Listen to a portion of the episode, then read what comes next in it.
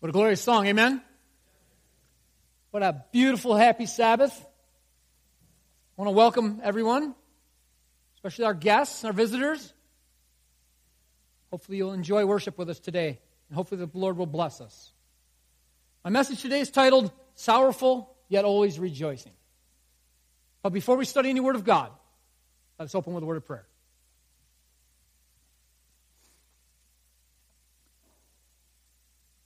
Dear Heavenly Father, Lord, we thank you so much for all that you've done for us, Lord. We thank you for the freedom and the liberty to come before you today, for the opportunity to enjoy your Sabbath, the gift of this Bible, of these truths. And Lord, we come before you humbly today. We ask you for forgiveness, we ask you for mercy. Most of all, we ask you for leading. So, Lord, as we open your word today, as we open the counsels of your Apostle Paul, we ask you to please send your Holy Spirit to be with us. Send your words down to my mouth so I can speak the truths that you need us to hear, so that we can be lifted up and led in your path. We ask this all in Jesus' precious name. Amen. Sorrowful yet always rejoicing. Today's scripture reading 2 Corinthians chapter 6 verse 10. As sorrowful yet always rejoicing How do those two concepts go together? They seem like a contradiction, don't they? In fact, they are. Especially when we look at them through the lens of our worldly ideas, our worldly concepts. We say they can't go together, they can't coexist. But we're going to learn today that they absolutely can. The Bible is full of these seemingly contradictory concepts. But when we look through them through the eyes of Jesus, when we look through them through the eyes of God, they are not contradictions at all. They actually display and demonstrate the power of God, the ability to twist and turn and scramble up the way we look at things and help us to look at things the way we should look at them. I've, I've preached from this very pulpit on these topics before. I preached a sermon titled Patiently Persistent. Those two contradict each other. Jesus said we should be patiently persistent. What about strong but weak? The Bible's full of that concept. How about loving our enemies? Once again, a seemingly contradiction. And actually, one of the most hard lessons in the Bible. So, how can we rejoice while being sorrowful? And why would we want to? Sorrow means sadness, means suffering, means tears. While rejoicing means to celebrate, to be joyous, to have fun. Again, these two don't seem to coexist. We have often heard the message that suffering and hardship grows character, haven't we? How many times have, did your parents tell you that when you were growing up? And how many times did you tell your children that? Oh, things are tough. It's for your own good. It didn't seem like it did it. That we learn from our bad experiences or our hardships or our difficulties more than we do when things are fun and easy. That our characters are forged in the fires of trial and tribulation. Friends, this is not a secular lesson. But rather, this is weaved throughout the Bible. This is a biblical lesson. This is a lesson from God. We will be strengthened by our trials. We will be strengthened by our tribulations. We will be strengthened by our sorrow. I preached at Fremont this morning, and the common theme in their prayer requests this morning were things that were going on out in the secular world, whether it was financial, economic, political. And the theme was now people weren't going to worry about it. They were asking the Lord to help them not to worry about it, not to get twisted up, not to focus on those things. It goes right to the heart of today's lesson. When times are sorrowful, the Apostle Paul is telling us we should rejoice.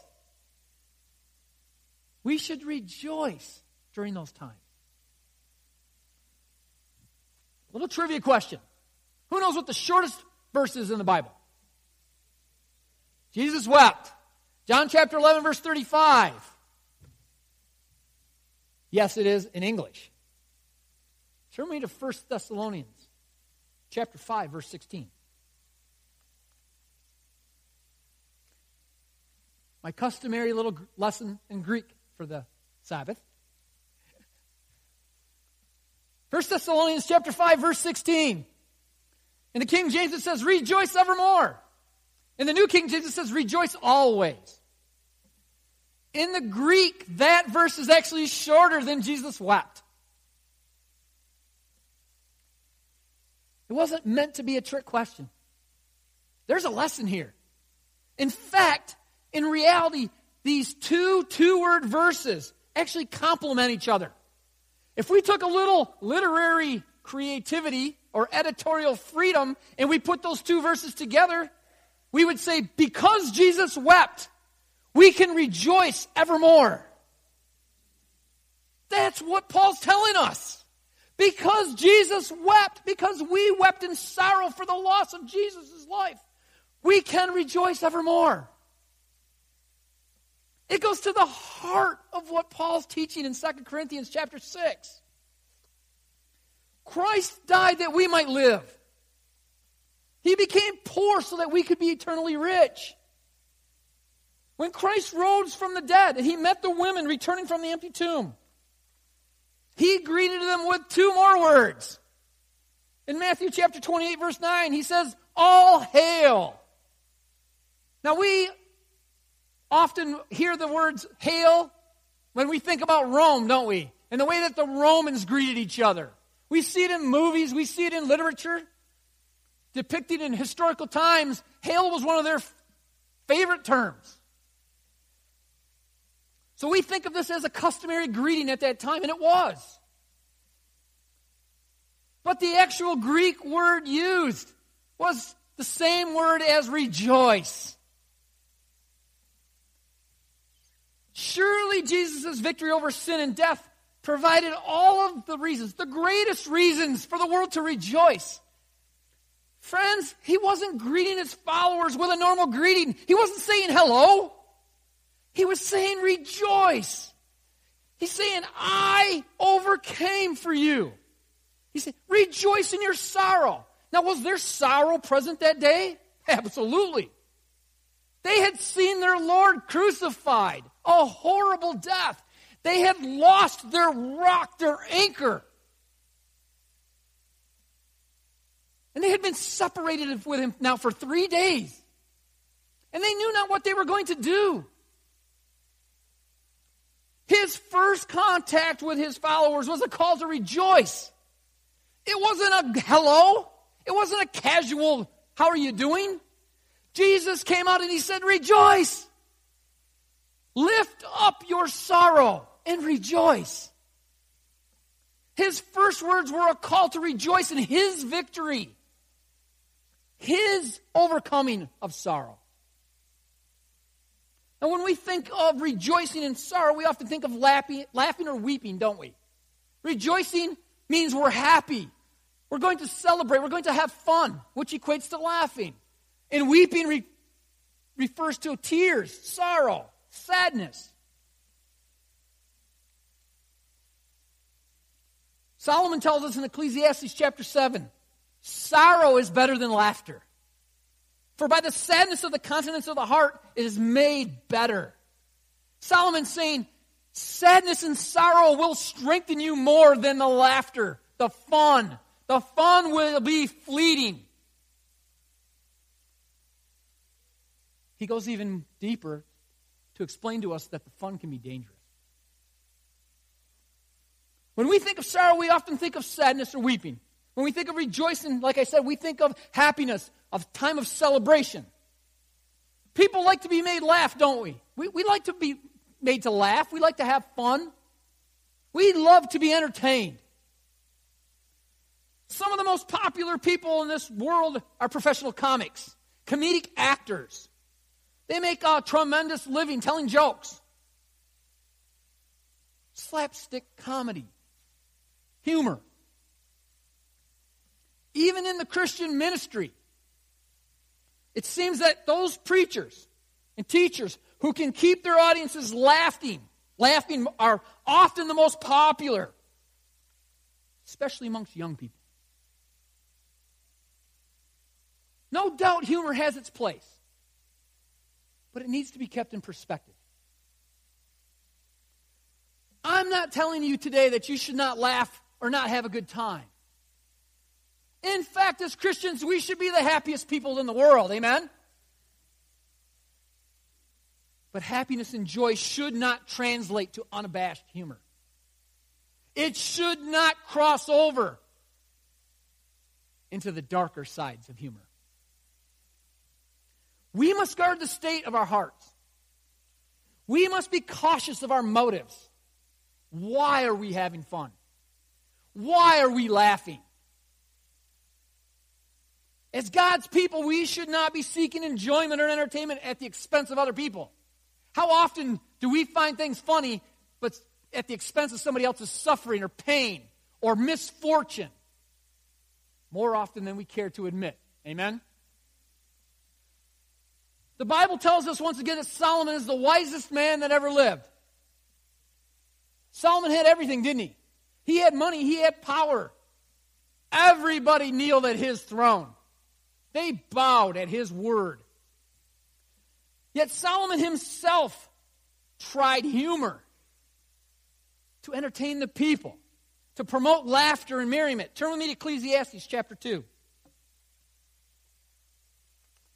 Ecclesiastes chapter 2, verse 1 and 2.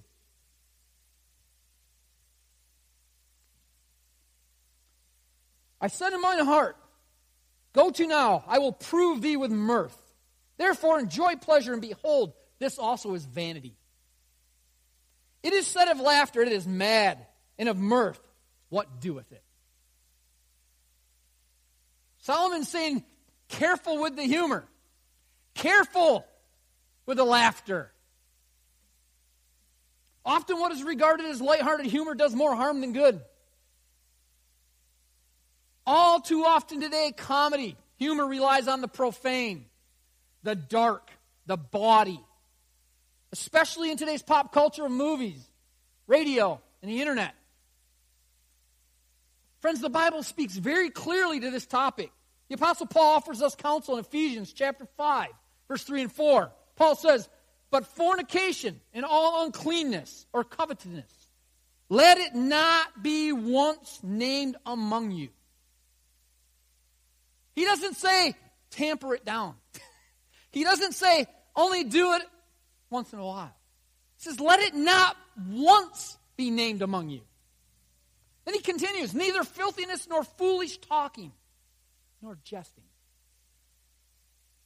That, those are harsh words, but they're also direct words. Is it not significant that we never read in the Bible? And I challenge you to go to your Bibles today and find me a passage where it says Jesus was laughing. While you're at it, find one where one of the apostles are laughing. But we read often of Jesus weeping, do we not? In fact, Jesus himself is very clear on this topic in Luke chapter 6, verse 25. Jesus says, Woe unto you that laugh now,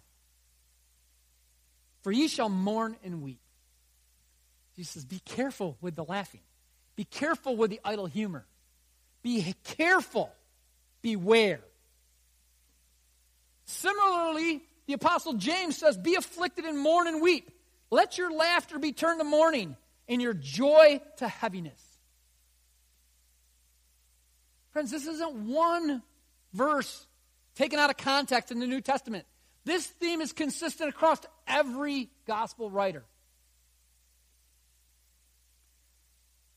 So, what does the world need from God's church? What does the world need from God's church? This is a great, great topic. And I heard three angels' message. I heard doctrine. And the world does need those. But Paul in 2 Corinthians chapter 6 is going to go into a much deeper concept, a much more important feature that God's church needs I'm not short selling doctrine. You all know, you've heard me preach prophecy seminars. You know I believe in doctrine. Paul's not talking about doctrine in 2 Corinthians chapter 6. Friends, my heart aches when I see or hear church services that now look like reality TV. Or they look like rock and roll concerts. Where the world has invaded God's church like the Roman circus, trying to entertain and keep people distracted. Where the church has been transformed into a stage to make people feel lighthearted and playful. While all of this is happening, while the world is invading God's church, friends, people are dying all around us from cancer, from disease. Marriages are disintegrating, and society is falling apart. The world is on fire. Yet much of the Christian church is focused on entertainment rather than ministry. Now, I'm sure some of you are going to say, but Dan, are you telling us that the church needs to be dark, gloomy, sullen? Are you saying that the church should be an uninspiring dungeon of gloom? Absolutely not. I'm not saying that at all. I'm saying the world needs to see and feel that God's church has an unshakable joy in Jesus. The world needs to see that unshakable joy in the midst of suffering and sorrow. The world needs to see God's church as sorrowful, but always rejoicing. They need to see that God's people are not playing games. They need to know that God's people are not using religion simply for worldly gain. The world needs the goodness and majesty of God. The world needs a crucified and risen Savior offering them love and mercy. They need that Savior. They need to see that Savior with his outstretched arms covered with the blood of sacrifice. Now, does the world need to see Christians as happy in order to know the truth of our faith and be drawn to the great Savior? Absolutely. But they need to see that our happiness, our rejoicing, is rooted in the invincible work of Christ. They need to see this in the midst of our sorrow, in the midst of our suffering, in the midst of our sadness. A sorrow probably deeper than they have ever known that we live every day. They need to see sorrowful, yet always rejoicing. Let's turn back to 2 Corinthians chapter 6.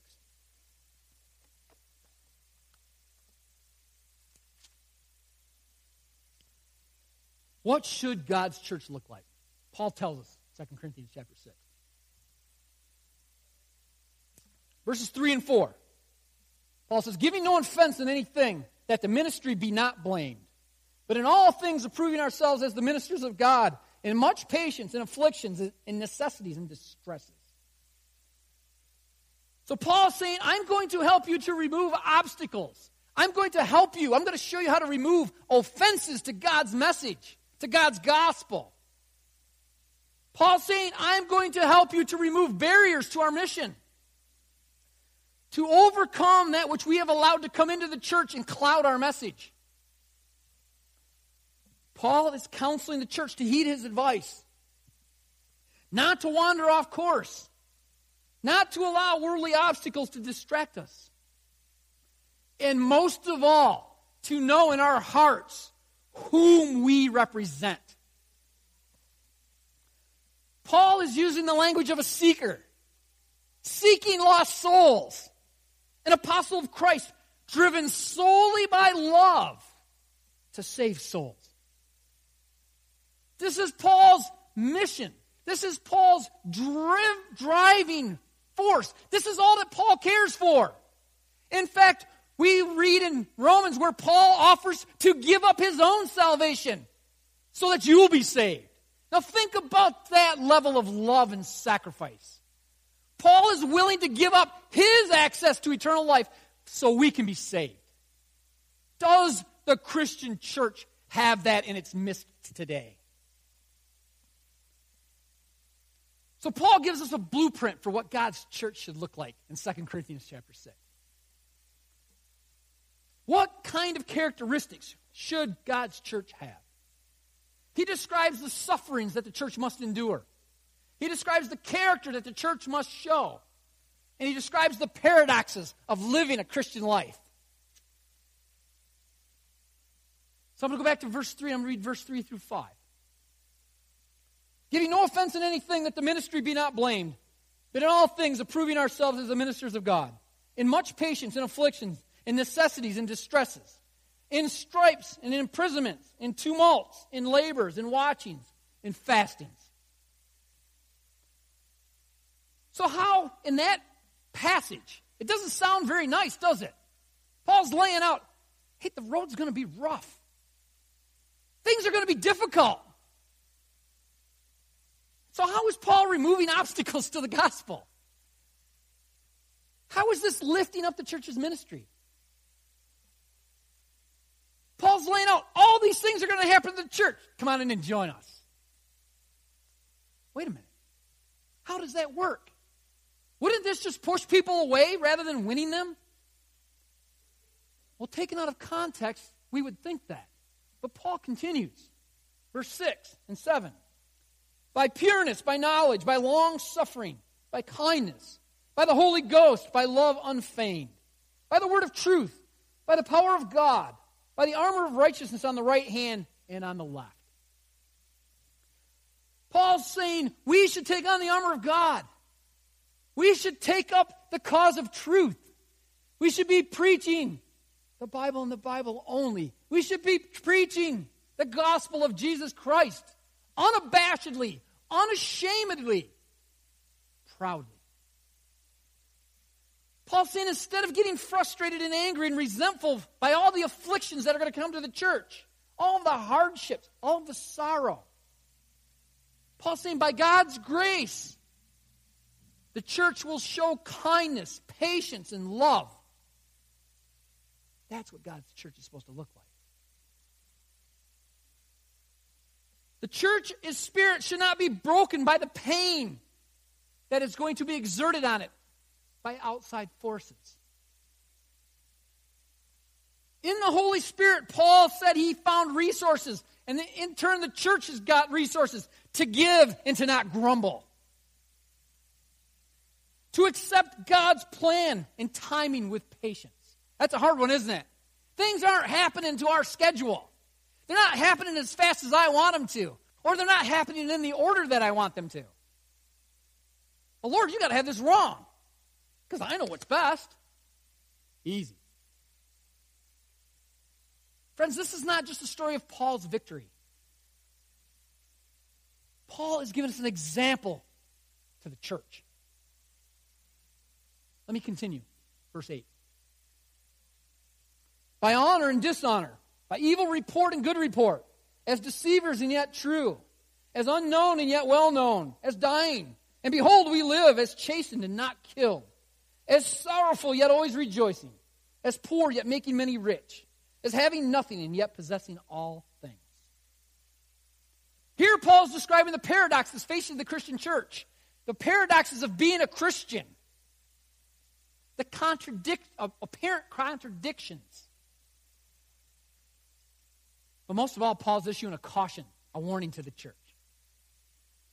He says, When you speak the truth, in purity, knowledge, patience, kindness, and love.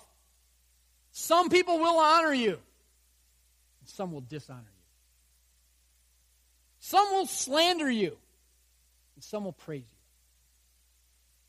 And that dishonor honor, and slander may come in the form of calling you an impostor, calling you fake, calling you a hypocrite.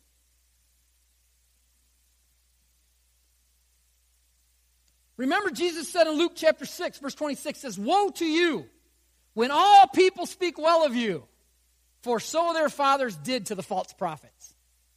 Jesus is saying, if everybody's singing your praises, you better wake up. You better look the other way.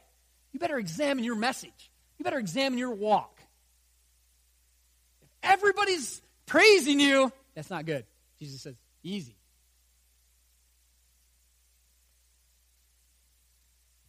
Paul's telling the church that a mixed reception, some honoring, some praising, some dishonoring, some slandering, is actually a good thing. Paul is saying you're probably most likely on message when you get a mixed response. So I want to go down through these two verses, through verse 9 and 10, and we're going to break them down a little bit deeper. Verse 9 starts off as unknown and yet well known. Jesus is saying, and Paul is saying that Jesus' people will be as unknown, will be seen as unknown, yet they will be well known. Paul's saying, we are but a tiny movement, a remnant. Have you ever heard that word? Said in this church, you should hear that word quite often. Following a crucified and risen king. But, though we are a tiny movement, we are known by God. And that is all that matters. That's what Paul's saying. Do not seek to be known to everybody. Do not seek public notoriety. Seek to be known by God. Paul continues As dying, and behold, we live. Paul's saying, Yes, we die every day. We are crucified with Christ. Some of us are in prison, some of us are killed. But we live because Christ is in our life now. And we do not fear death, as we know he will raise us from the dead. Friends, death is a very sorrowful experience. We all have experienced it. But we know Jesus can raise us from that. So we should not fear death. The Bible is clear. Death is but a sleep, a brief break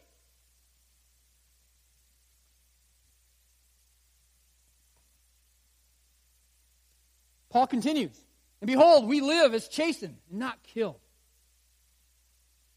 Paul's saying, yes, we endure much persecution. He even goes one step farther, chasten. He says, God will chasten us, will correct us, will guide us, will correct course, sometimes painfully. But God has spared us until our work is done. We continue in verse 10. Today's scripture reading, as sorrowful yet always rejoicing. Paul saying, yes, we are sorrowful. We experience sadness. There are countless reasons for our hearts to break. Amen? But in them all, we do not cease to rejoice. God's people will always rejoice. This is one of the greatest paradoxes of the entire Christian life. In suffering and sorrow, we are to rejoice. We are to be the happiest. Paul continues, as poor, yet making many rich. Paul saying God's people will be poor in this world's wealth. But he also says God's people will not strive for worldly wealth. That's not what they will hunger for. Paul is saying we should strive to live to make others' lives rich in Jesus. That's the riches we should strive for. It's not about money. God doesn't need the money. What we view as money, God will use as pavement and sidewalk under our feet. Think about that. Verse 10 continues as having nothing and yet possessing all things. We are to be seen as having nothing. The world will view God's people as poor, owning nothing, wanting. That's how the world will view God's people. Friends, in fact, we are children of God. We are heirs of God and fellow heirs with Christ. According to Paul, we are adopted to God's family, and we are left we are bequeathed all he has to offer. All riches. Riches we cannot fathom. Paul tells the Christian church, all things are yours. Whether Paul or Apollos or Cephas or the world or life or death or the present or the future. All are yours, and you are Christ, and Christ is God.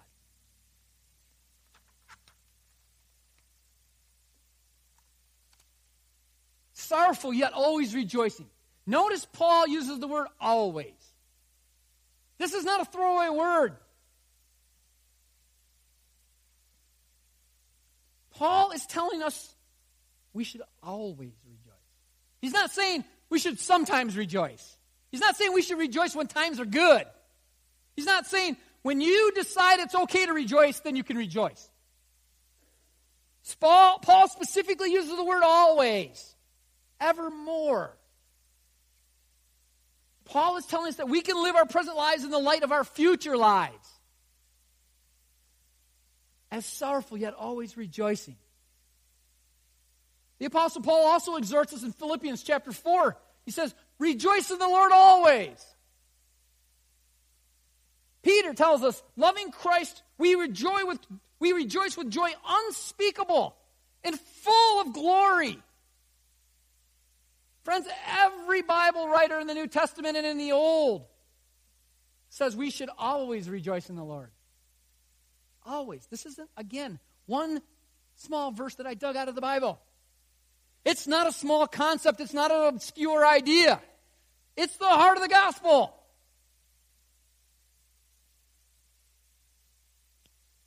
The contrast between suffering and rejoicing is present throughout the Bible, but it's most glaring throughout the New Testament. Most often in the Bible, suffering and sorrow occurs first, with the rejoicing coming afterwards. The Bible's teaching you're going to have to have sorrow and sadness, you're going to have to have suffering, but the rejoicing is a promise. It will come. And we need to be trained to rejoice during those times. We need to transform. We need to allow Christ and the Holy Spirit to lead our hearts, to know, to accept, to by default rejoice at all times. In fact, Jesus himself, as well as the gospel writers, repeat and reinforce, reinforce this concept throughout the Bible. Jesus himself actually indicates that suffering and sorrow are a surety. They are a precursor to rejoicing. In the first occurrence in the, is in the first occurrence of this comparison, this appearing to be a contradiction, occurs in the closing verses of the Beatitudes. Turn me to Matthew chapter 5. Matthew chapter 5, verse 11 and 12.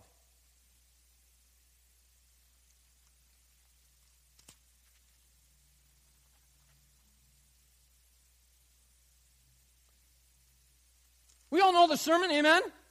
Greatest sermon ever told. One chapter. I could preach on it for the rest of my life and not cover it enough. Verse 11 Blessed are ye when men shall revile you and persecute you, and shall say all manner of evil against you falsely for my sake. Rejoice and be exceedingly glad, for great is your reward in heaven. For so persecuted they the prophets which were before you. Once again, we see this apparent contradiction in back to back verses. Notice Jesus uses the word revile. Revile is a very strong word, is it not? Friends, this is not a casual dislike. This is not, well, I don't really care for that person, I'm just going to avoid them. Revile. It means a deep hatred, a gut wrenching animosity towards someone. Of course, we know what persecution means. Again, this is not a casual activity. It's not a passing feeling towards someone we just don't care for. You don't persecute someone because they annoy you. To persecute someone is to make a concerted effort to punish someone because we hate them, we revile them, or we hate their beliefs. Jesus warns us what we are to expect if we take up his name hatred, ridicule, persecution, and even death. Notice that Jesus continues after these verses. The next thing he says is, You are to be the salt of the earth, you are to be the light of the world. Jesus is telling us that the world needs to taste the sharpness of the salt. We are meant to be a bitter taste in people's mouths. Think about that. That doesn't mean we're supposed to go out of our way to offend people. That means we are supposed to stand out and stand for truth, and that will be bitter in some people's mouths. But Jesus comes back with it. The world also needs to see the brightness of his light. Now, he's not suggesting he's going to reveal the brightness of his light to each individual person. He's saying that the world needs to see the brightness of his light in his church. If we are God's church, they will see the brightness of that light. The world needs to see an invincible, unconquerable joy in the midst of sorrow. Now, was Jesus just talking only about joy in the midst of good health? Was he talking about joy only during wealth and comfort? Or was he talking about joy only when people speak well of you? Now, why would that mean anything to the world? They already do that. Right? They speak well of those people when they're having good times.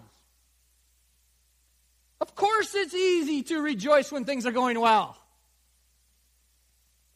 Jesus was talking about an invincible joy in the midst of sorrow. Something the world does not have, yet it longs for. This is what Jesus came to give this sin fallen world a level of joy they cannot imagine. Friends, I think Jesus was the happiest man who ever lived. Yes, he was very sorrowful. A man of sorrows and acquainted with grief. Yet Jesus was sorrowful, yet always rejoicing. The final passage in the New Testament that shows this contrast is when the sufferings of the saints are all past and Christ's return is to come. When the multitude sings in heaven, let us be glad and rejoice and give honor to him, for the marriage of the Lamb is come. Of course, this is in the book of Revelation. At the end of the story, and it continues In that great day, God shall wipe away all tears from their eyes. Now, friends, if there's tears in their eyes, that clearly indicates there's sorrow in God's people. Amen? Yet the Lord is telling us that all of our sorrow was for a purpose. All of our sadness was not for naught. It was not a waste. It was meant to help us grow, to lift us up, to strengthen us. All of our sorrow will lead to that glorious moment. That great day when the sky opens up, when the clouds unfold like a scroll, and when our Lord comes on the clouds with all of his angels. That is when you will say the sorrow was worth it. The sadness was worth it. You will truly rejoice. And you should be rejoicing at that promise long before that day comes. And all the redeemed will indeed rejoice evermore.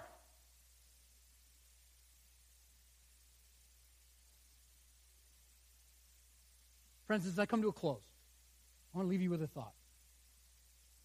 I want to draw a picture for you. Imagine yourself chatting with someone you care about very much, and they're not a believer. I'm sure every one of us in here can imagine that. They've experienced it, we've experienced it, and we will continue to experience it. You have shared the gospel with this person before. They have nodded and agreed. And they've told you that they would think about it. They would reflect on it. They may have told you they would go to their Bibles. They may have said, Yes, I'll come to Bible study. Many of them may not. Yet many, many of them continue to be non committal. Perhaps some just are disinterested right from the beginning. And even some may be immediately rejected, rejecting you. Rejecting you out of hand. Yet God, imagine this God gives you the grace one more time to plead with them. God provides you one more divine appointment with that person. And with tears, you say, My heart yearns for you to believe and be a follower of Jesus with me. You say, I desperately want you to have eternal life. I want us to be together forever with Christ. I long for you to share the joy of knowing that your sins are forgiven and that Jesus loves you with all of his heart. And you continue, you say, Please, I can hardly bear the thought of losing you. This thought keeps me awake at night. I do not want to lose you. Now, friends, I ask you this. Isn't that what the world needs today in God's church? Isn't that what God people need to be like? Not just to issue invitations to fun and games. Not just an invitation to the good times. Not just a painful expression of worry or concern in a passing moment. The world needs to see the pain and the joy coming together like they have never seen before. They need to see the miracle of grace, the power of transformation, the power of forgiveness. They have never been loved like this before. They have never seen the never ending joy of Jesus in the middle of sorrow. They need to see the love of Christ in his people, in his church. They need to see rejoicing in the face of sorrow. The world needs to see unconditional joy in the face of pain and persecution, in spite of pain and persecution. They need to see God's people the happiest when they're in sorrow. Friends, as God's people, we must show the world that there is victory, but it's only in Jesus. We must proclaim his name far and wide. We are to be as sorrowful, yet always rejoicing. Friends, I ask you today, I pray, I ask you today to reflect on this scripture, on this lesson from Paul reflect is our church like that? And I'm not just talking about this church, I'm talking about God's church. Is that what God's church looks like? And is that what we look like? And if it's not, I pray that you pray and get on your knees to the Lord and ask Him to help you to get on that path, to correct your course if needed. Most of all, I pray for you all to study and reflect on this lesson. It's a powerful lesson. Paul laid out what the Christian church should look like in a chapter. He gave us all the characteristics and also all the challenges that we are to face. But he did so in a loving, guiding, teaching manner, just as Christ did. Will you all please commit to reflecting on this message from Paul? Amen. God bless. Please join me in singing the closing hymn. Number 430, joy by and by.